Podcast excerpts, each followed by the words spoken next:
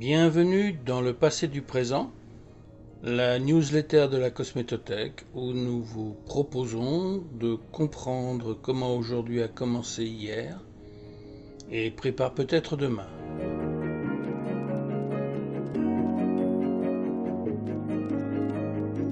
Nous vous proposons aujourd'hui une réflexion autour du vernis bio. Vert, ce n'est pas pour la couleur, mais ça renvoie cette fois plutôt à cette notion de vernis bio. Depuis quelques années, cette question est un peu comme les marronniers de la presse. Elle revient sans arrêt sur le devant de la scène.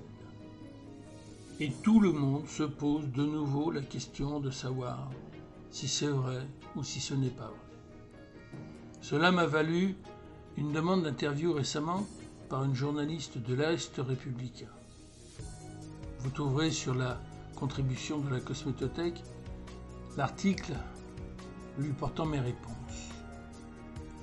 En gros, je lui ai expliqué que ça n'existe pas, que c'est une excroissance de cette idée que tout devrait devenir bio, pourquoi pas les vernis à ongles. Du coup, les marques se sont principalement ingéniées à essayer de trouver des positionnements originaux.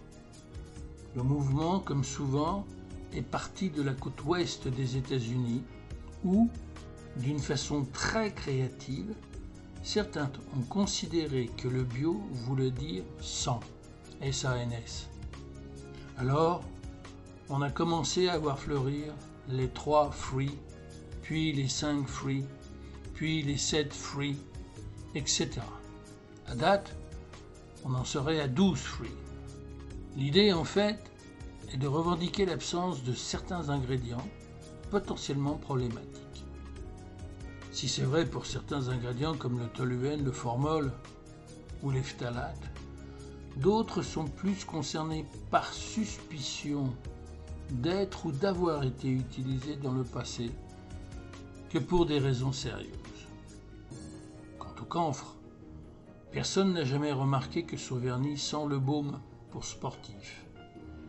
Emprisonné dans la maille polymérique, le camphre perd toutes ses propriétés. Mais qu'à cela ne tienne.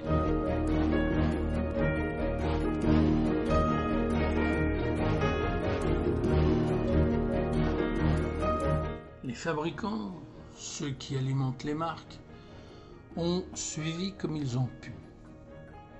Concernant l'ingrédient de base du vernis à ongles, la nitrocellulose, que l'on n'a toujours pas remplacé par quelque chose de plus performant. D'ailleurs, son origine lui a permis de passer au travers des mailles du filet. Rappelons que les vernis à ongles sont confectionnés à partir de coton et non de sur de bois ou de cellulose industrielle comme les vernis cellulosiques industriels. Il suffirait donc que le coton soit bio. Pour les autres ingrédients, des substituts trouvant leur précurseur dans des biomasses d'origine naturelle, encore que biomasse et naturelle soient pléonastiques, ont permis de proposer des substituts crédibles. Pommes, pommes de terre, citron, etc. Même si ces ingrédients sont issus de nombreuses étapes de transformation utilisant la chimie, on les qualifie de naturels. Quant aux solvants, vu que les acétates ne poussent pas sur des arbres qui ne jaillissent pas de sources miraculeuses, ils subissent en fait des étapes de rectification par distillation, ce qui leur vaut la qualification de recyclé. En plus, il y a des acétates dans le vinaigre. Alors, vegan et clean ont complété le dispositif et voilà les vernis bio bien nés.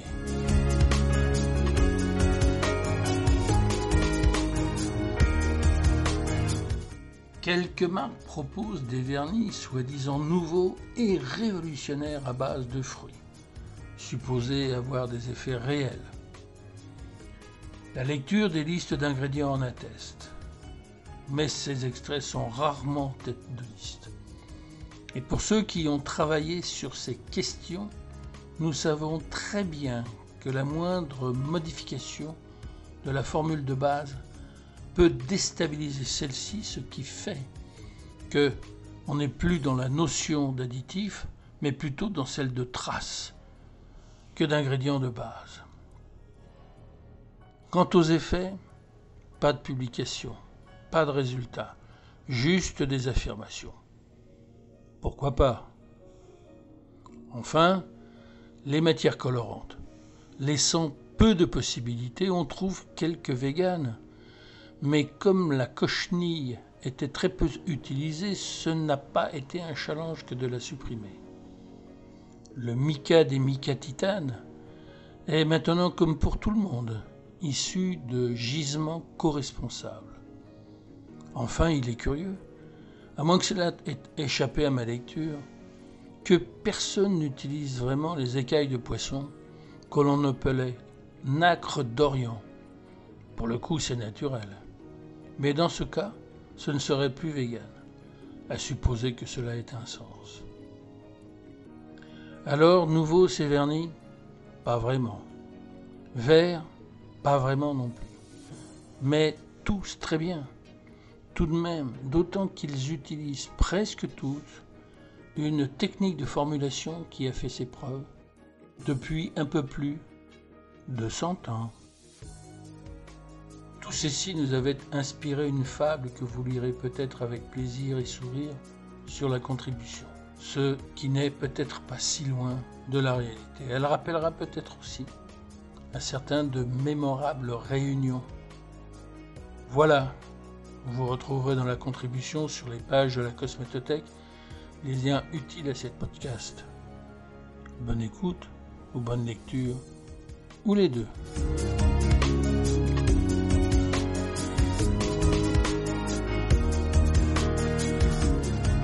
Si cette contribution vous a plu, n'hésitez pas à en parler autour de vous et de nous faire part de vos commentaires.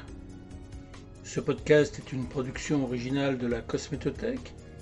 Il a été écrit et présenté par Jean-Claude Le est réalisé par Denis Cantrel. Pour ne rater aucun épisode, abonnez-vous sur une de vos plateformes habituelles de podcast ou écoutez-les directement sur le site de la Cosmétothèque www.cosmétothèque.com.